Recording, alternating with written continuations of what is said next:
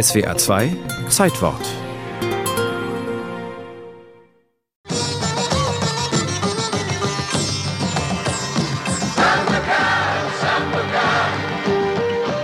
Von einem Straßenfeger sprach man, als das Fernsehen noch das Lagerfeuer der Nation war. Und die Fernsehserie Sandokan war ein solcher Straßenfeger.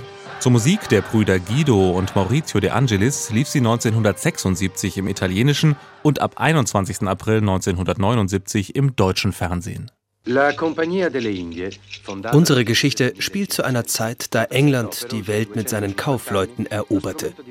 Schon seit dem 16. Jahrhundert war die Ostindische Handelskompanie ein Instrument, um Länder wie Indien oder Malaysia wirtschaftlich zu erobern. In der Regierungszeit von Queen Victoria bildete die Ostindien-Kompanie dann die Basis des englischen Kolonialismus. So entstand das britische Empire.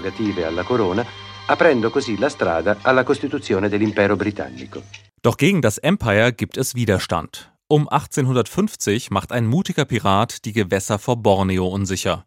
Von seiner Insel Mompracem aus überfällt er die Schiffe der Ostindien-Kompanie. Meinen Namen? Ja. Sandokan.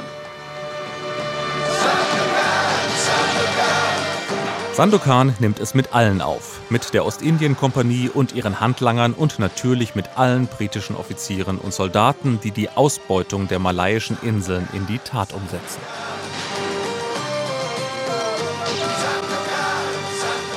Wie ein Tiger schlägt Sandokan zu. Er will Rache für die Ermordung seiner Familie durch die Briten. Doch dann verliebt sich Sandokan ausgerechnet in die Nichte des Chefs der Ostindien-Kompanie.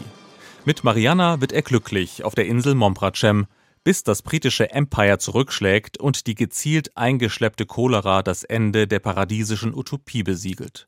Mariana stirbt und Sandokan muss flüchten, hinaus auf den einsamen Ozean.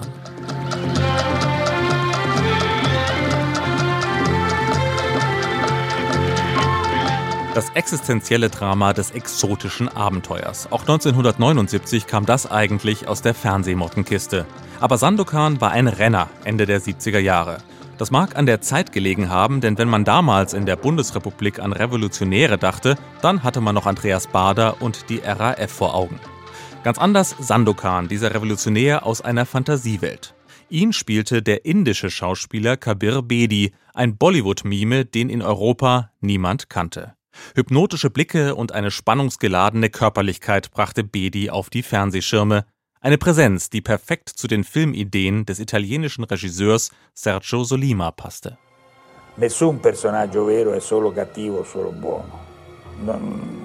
Kein Mensch ist nur gut oder nur böse.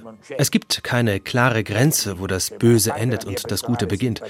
Ich habe Sympathien für die Bösen. Denn wenn alles getan und vorbei ist, haben die Guten oft mehr Schaden angerichtet als die bösen Jungs. Sergio Sollima war ein Filmemacher der Zwischentöne. Denn er wusste, dass die bürgerliche Moral hinfällig wird, wenn es eigentlich um wirtschaftliche Ausbeutung geht. Mit Kritik und Hintersinn hatte Sollima schon seine Spaghetti-Western gemacht. Eine kluge Balance zwischen dem holzschnittartigen Klischee und feinen Stimmungen machte auch Sandokan zu einem Fernsehereignis. Grobkörnige 70er-Jahre-Bilder von Sergio Sollima boten etwas, was in der glatten Netflix-Ästhetik unserer Zeit oft verloren geht. Raum für Stimmungen und Poesie. Zum Beispiel am Ende der Serie, wenn auf dem riesigen blauen Ozean viele kleine weiße Segel auftauchen. Abenteuer-Trash, der mit einer malerischen Skizze endet. Auch das war die Fernsehserie Sandokan.